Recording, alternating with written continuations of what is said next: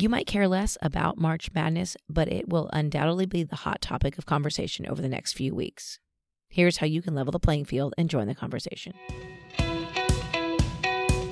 This is Sports Curious presented by Last Night's Game. I'm your host, Amy Butchon Siegfried. We are in the throes of it, the madness of March. That's right, we are ready for the men's and women's NCAA March Madness tournament. You know, you don't have to know anything about basketball to enjoy March Madness. We'll tell you a little bit more about that right now.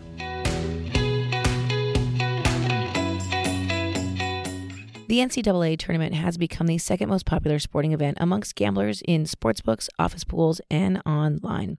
Super Bowl is the most popular. Many companies have turned the tournament into a team building opportunity with various contests. Take Warren Buffett and his $1 million a year for life promise for an employee who picks the perfect bracket in the first round. What are the chances of picking an overall perfect bracket?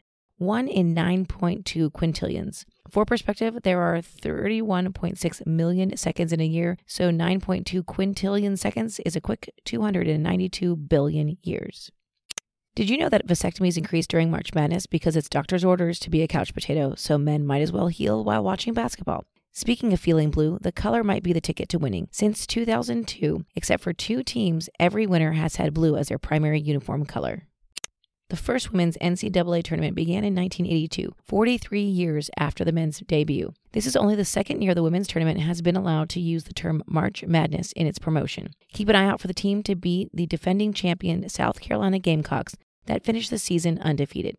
An interesting fact to note while the men play two 20 minute halves, the women play four 10 minute quarters.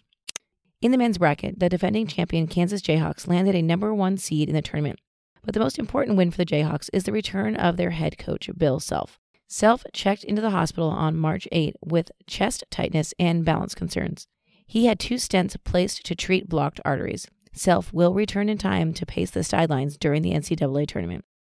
Experts project hourly corporate losses of roughly 1.9 billion due to workers whose productivity is diverted by March Madness. When choosing your bracket in this single elimination tournament, remember that the most likely upset is a 12 team over a number 5 team. A number 16 team has only upset a number 1 team once in the tournament's history. Where did the bracket come from, you ask? It began in a Staten Island bar in 1977 when 88 people joined a prize pool and completed their tournament predictions. The prize pool ballooned to $1.5 million and 150,000 people in 2006. The pool was shut down in 2006 after scrutiny from the IRS. Well, that's it for this week. Thank you so much for joining us. One note the sun is setting on Jim Nantz's basketball broadcast career.